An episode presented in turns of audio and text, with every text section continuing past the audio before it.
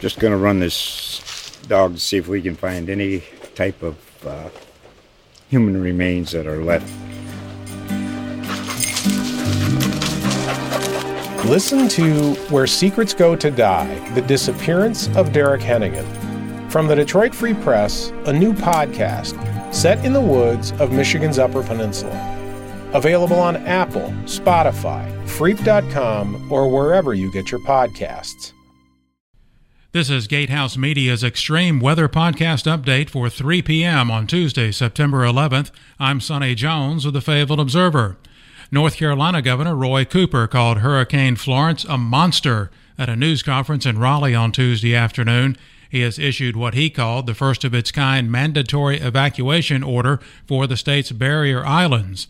After the news conference, Cooper visited Fort Bragg. In Fayetteville on Tuesday afternoon, the sun was shining. It was a typical mid September day in the Cape Fear region. In Wilmington, near where the storm may hit, surfers were taking advantage of the higher waves as Florence churned well out in the Atlantic Ocean. However, much was going on to prepare for Hurricane Florence's expected wrath later in the week. Florence is getting bigger as it closes in. At its 2 p.m. briefing, the National Hurricane Center said the storm stretched 340 miles across. Hurricane force winds extended up to 60 miles from the center. Tropical storm force winds reached up to 170 miles from the center. There's a potential for up to 20 inches of rain in some parts of eastern North Carolina. By 2 p.m. Tuesday, Florence had maximum sustained winds near 130 miles per hour. It was centered about 845 miles east southeast of Cape Fear, North Carolina, and moving west northwest at 17 miles per hour. It's expected to move between Bermuda and the Bahamas, then take aim for the coast of South Carolina or North Carolina. It's likely we'll begin feeling the effects overnight Wednesday and into Thursday morning. Across the region, school systems have announced closings. Cumberland County schools will close three hours early Wednesday and will be closed Thursday and Friday. Many school systems in the Cape Fear region will be closed Wednesday through Friday. The same is true for region colleges.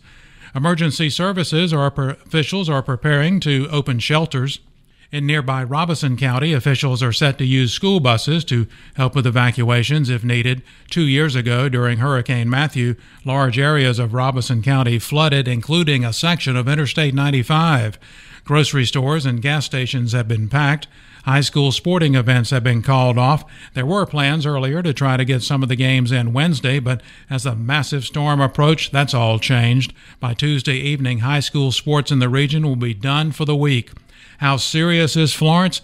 Major college football games scheduled Saturday at NC State and Raleigh and North Carolina in Chapel Hill have been postponed.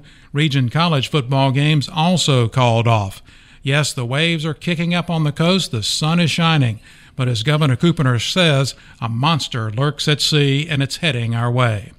Stay up to date with news about Florence from Gatehouse Media, including the Fayetteville Observer at fayobserver.com.